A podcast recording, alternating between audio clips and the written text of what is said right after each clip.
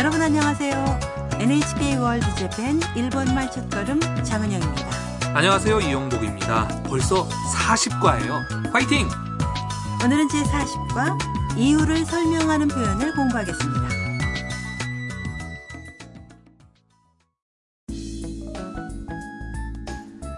베트남 유학생 탐과 중국인 사진작가 미아가 하루상 하우스의 거실에서 쉬고 있는데요. 집주인 로봇 하루상의 센서가 이변을 감지한 것 같아요. 그럼 제40과의 대화 내용을 들어보시죠.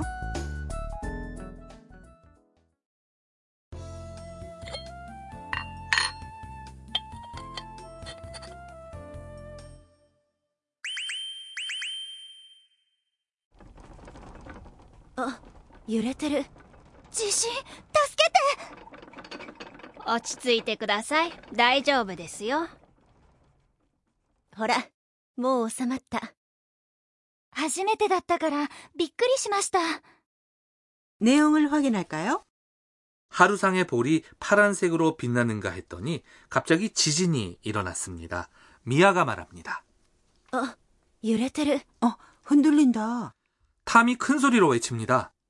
地震助け 지진이다. 사람 살려. 하루상이 동요하는 탐에게 말합니다. て落ち着いてください 침착하세요.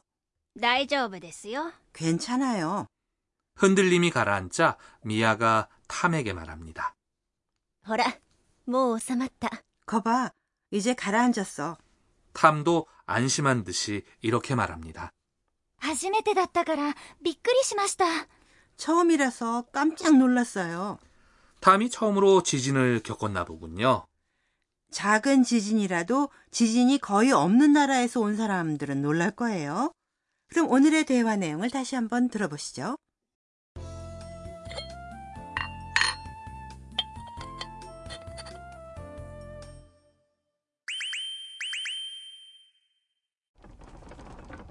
어, 유레테르, 지시?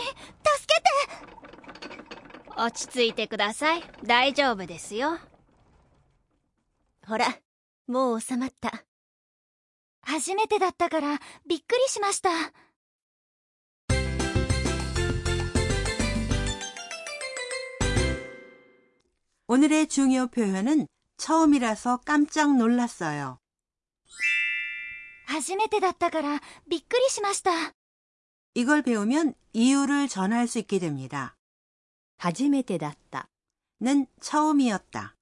びっくりしました 는 동사 びっくりする 깜짝 놀라다의 정중한 과거형입니다. 오늘의 포인트입니다. 이유를 말할 때는 조사 から 를 사용합니다. 대화에서는 지진이 나자 탐이 놀란 이유를 처음이라서라고 했죠. 네, 처음이었다는 初めてだった 니까 여기에 가라를 붙여서 初めてだったから 처음이라서가 됩니다. 하지메 때 닿다는 하지메 때 대시다 하고는 다른가요?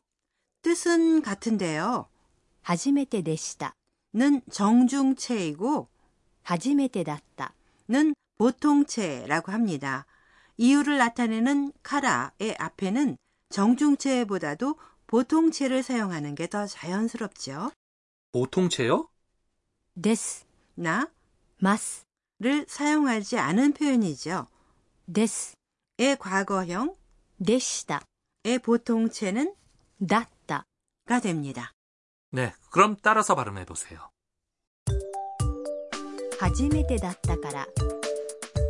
初めてだったから、びっくりしました。 잘 따라 하셨어요?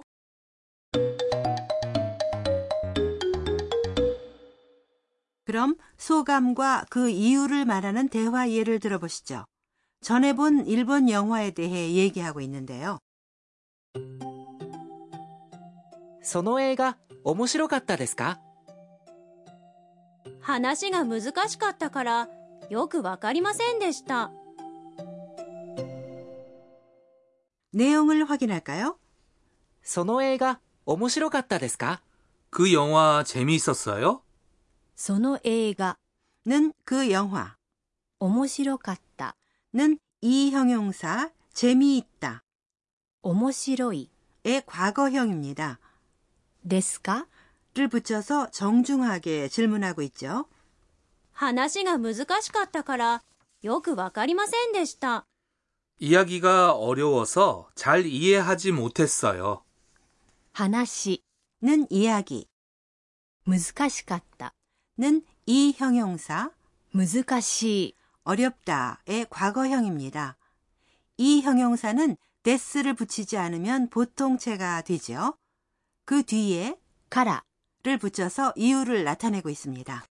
그렇군요. 무즈카시카타 데스. 어려웠어요. 는 정중체고 그걸 보통체로 바꾸려면 무즈카시카타가 되는군요. 네, 그렇죠.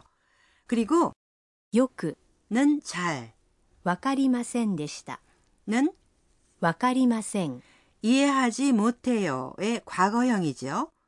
원래의 동사, 그러니까 사전형은 わかる。 이해하다입니다. 네, 그럼 따라서 발음해 보세요.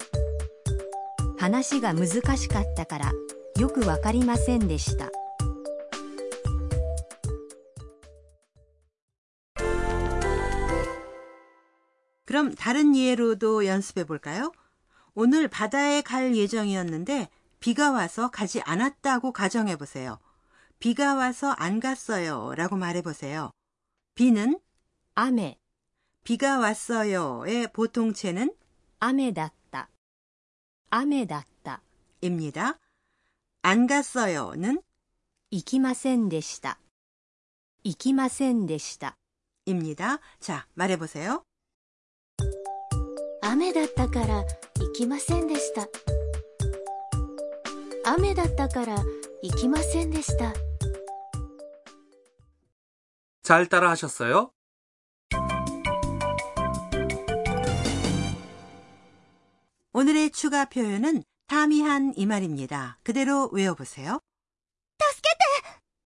다스케테는 사람 살려라는 뜻으로 동사 다스케르 돕다, 살리다의 태형입니다.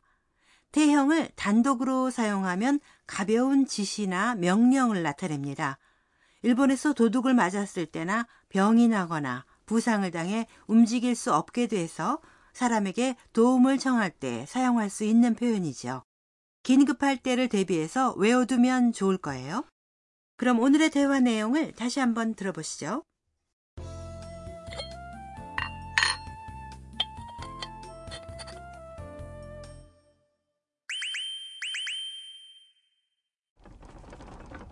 어, 유레테르, 지시?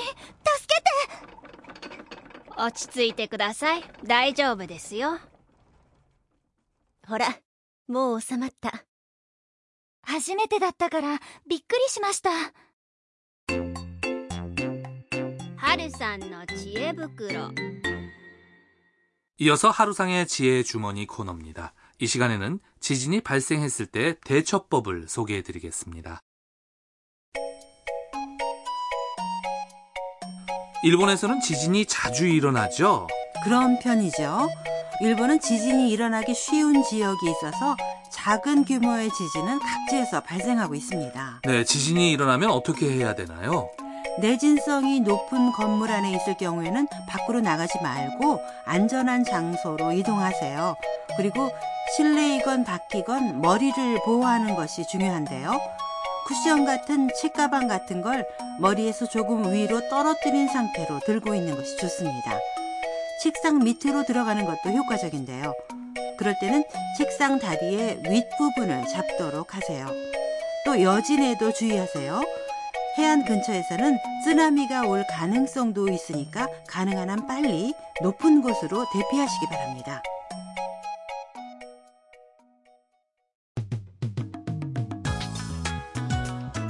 일본말 첫걸음 어떠셨습니까? 네, 다음 시간도 많이 기대해 주세요.